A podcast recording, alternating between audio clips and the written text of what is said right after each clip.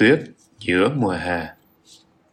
Tác giả Thiền sư Sayadaw Ujotika Dịch Việt Sư Tâm Pháp. Người đọc Việt Hùng. Lời cảm tạ. Chúng tôi quyết định xuất bản lại cuốn Tuyết giữa mùa hè sau khi nhận được rất nhiều lời yêu cầu từ bạn đọc. Bản dịch này dựa trên nguyên bản tiếng Miến được chính thiền sư Sayadaw Ujotika biên tập lại và bổ sung thêm một số lời khuyên của thiền sư được trích ra từ những bức thư nhận được trong những năm sau này. Chúng tôi xin được bày tỏ lòng tri ân vô hạn đối với thiền sư Sayadaw Ujotika, người đã dành bao tâm lực để viết ra những lời dạy tâm huyết, vượt thời gian và đầy trí tuệ này, để thức tỉnh chúng ta khỏi cuộc sống vô nghĩa và u mê. Xin vô cùng cảm tạ các bạn đạo Bruce Mitteldaff, Aya Mehanandi, John Fabricante đã chuyển đến cho chúng tôi những bức thư của thiền sư để biên tập thành cuốn sách này.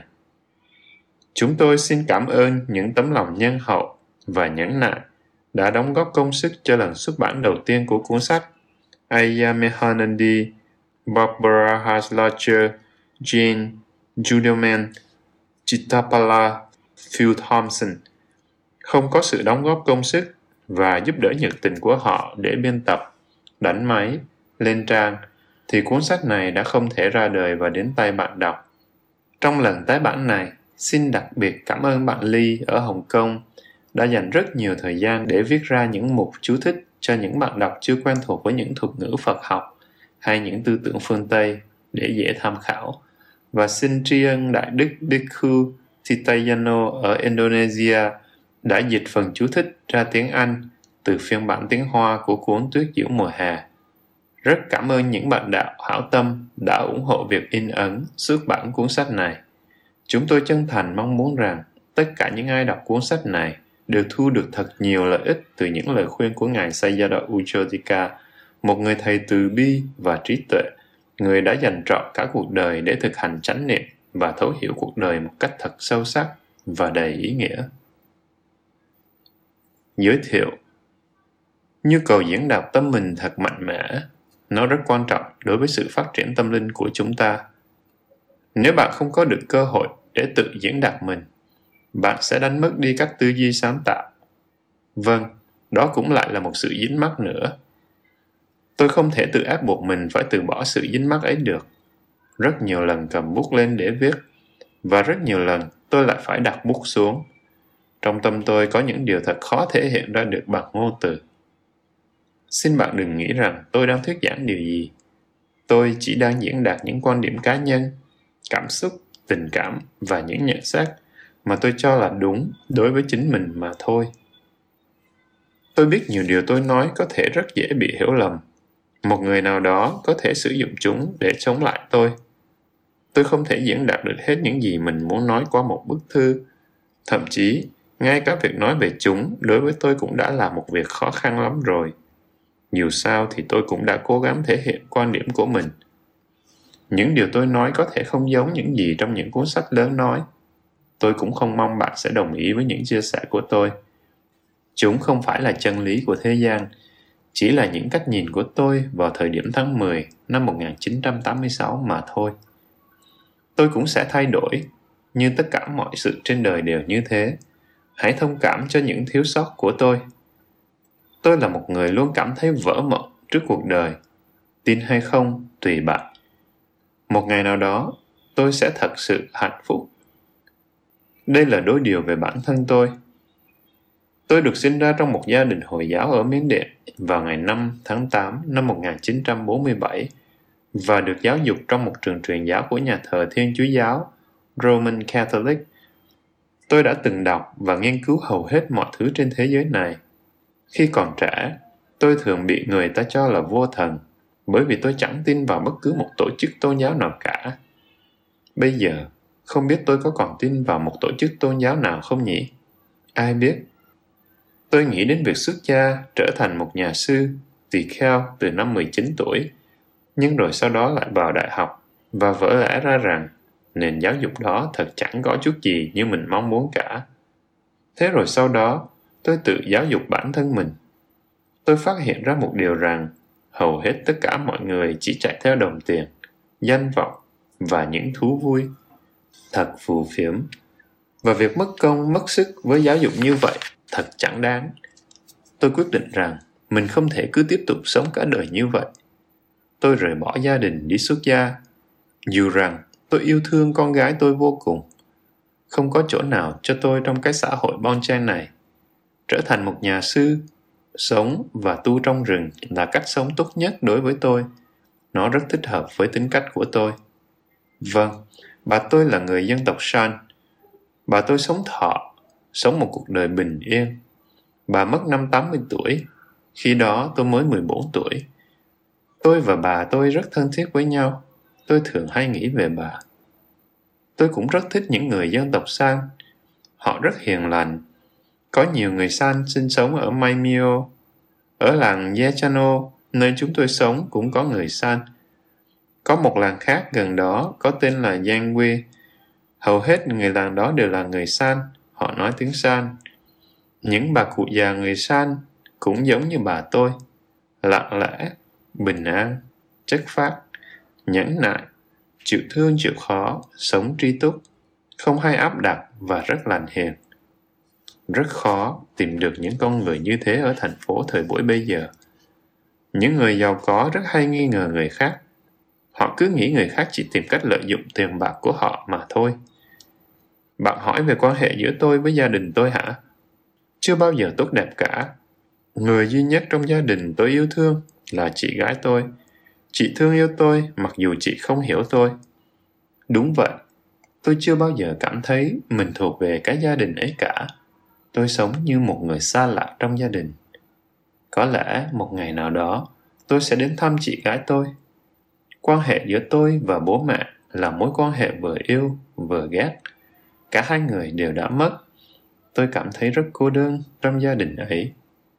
Tôi hiểu bạn đang cảm thấy như thế nào về mối quan hệ với mọi người trong gia đình. Chẳng sao cả bạn ạ. À.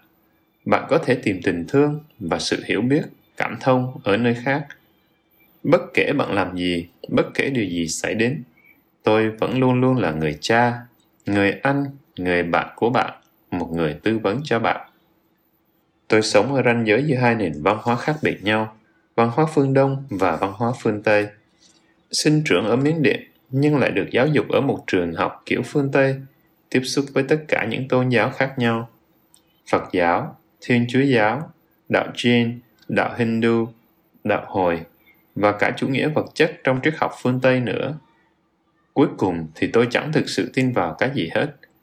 Tâm lý học phương Tây, Fred, Jung, Adler, Roger, Lynn, William James và rất nhiều người khác triết học Tây phương Socrates, Plato, Aristotle, Hegel, Kant, Nietzsche, Kierkegaard, Bertrand Russell, Wittgenstein, Bergson, vân vân, quá đủ để cho con người ta phải điên đầu.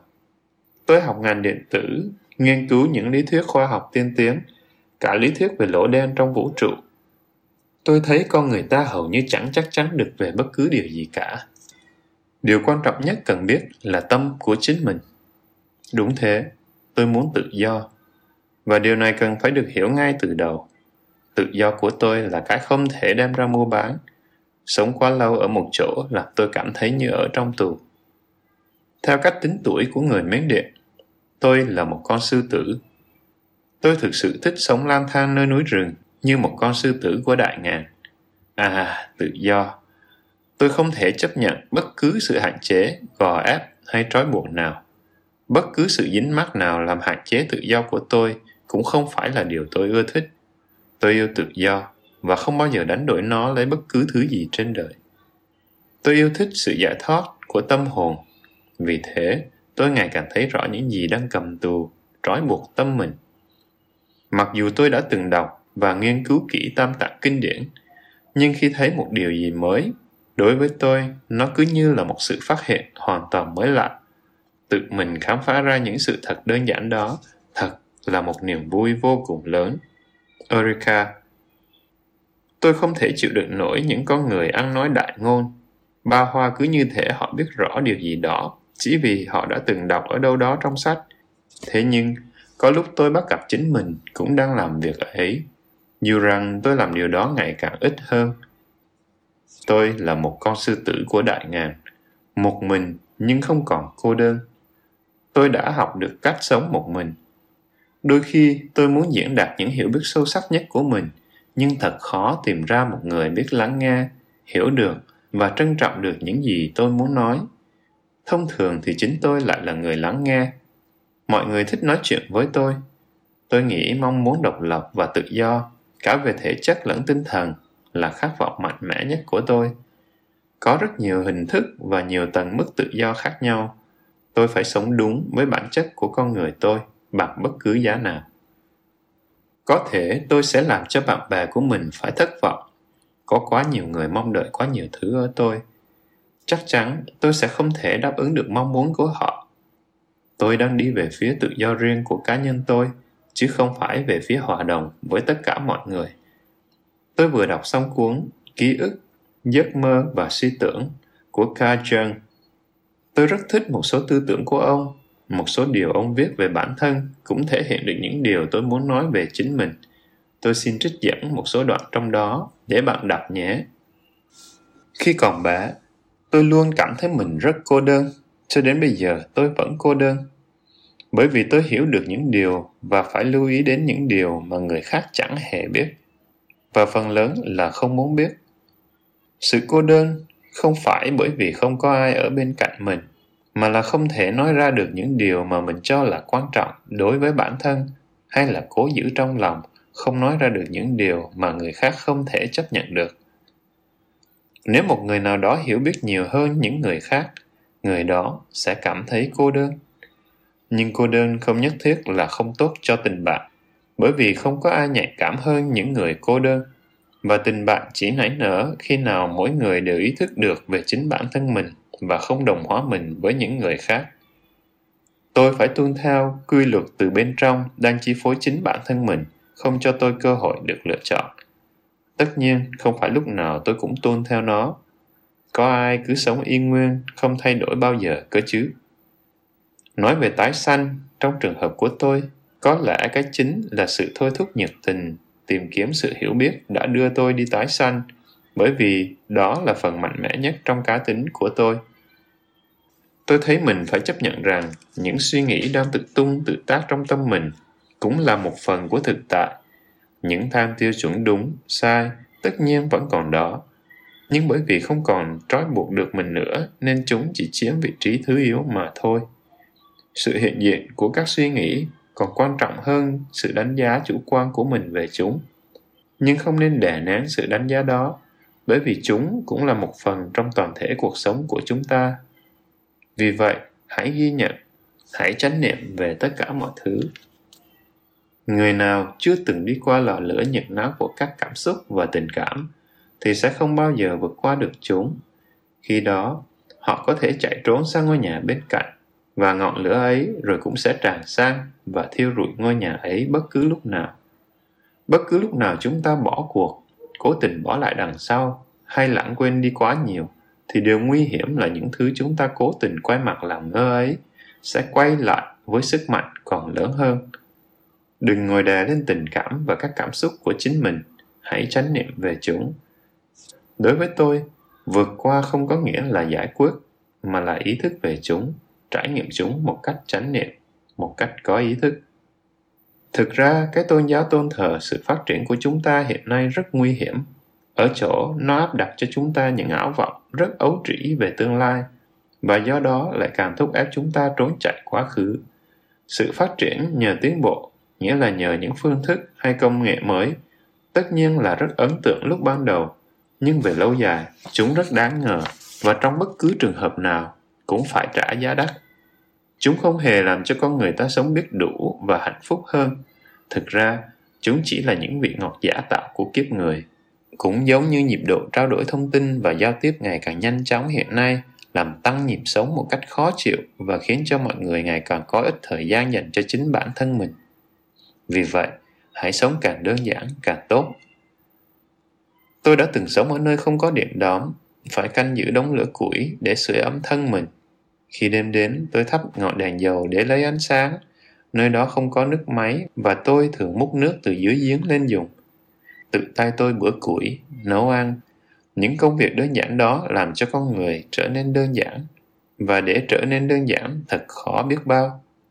Ở Bollingen, sự tĩnh lặng vây quanh đến mức tôi có thể nghe thấy được nó và tôi sống khiêm tốn, hòa mình với thiên nhiên. Cuộc sống bao trùm một sự tĩnh lặng, không thể tả. Trong ngôi tháp ở Bollingen, dường như có người ta sống đồng thời cuộc sống ở nhiều thế kỷ khác nhau.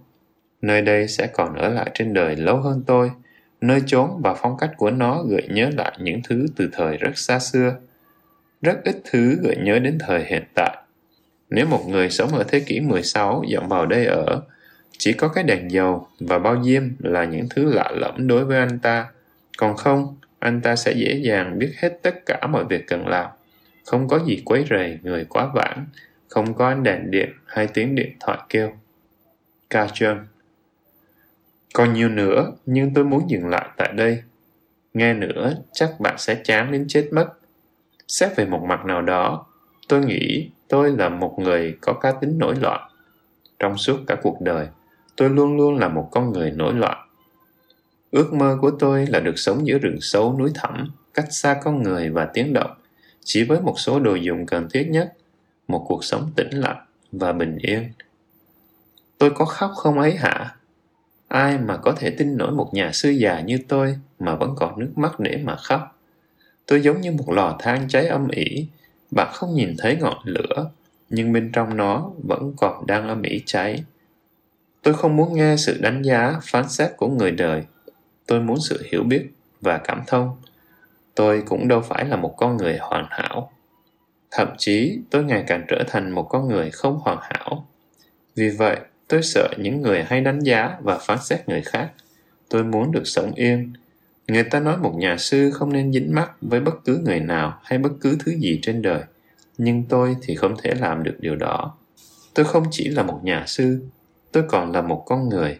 Tôi không cố gắng để trở thành một người nào đó tôi chỉ đang cố gắng hết sức mình để hiểu được những gì đang diễn ra trong cuộc đời mình, trong trái tim mình, trong tâm mình mà thôi. Không tiếng tâm không danh vọng khi tôi ra đi khỏi cõi đời, không gì còn ở lại.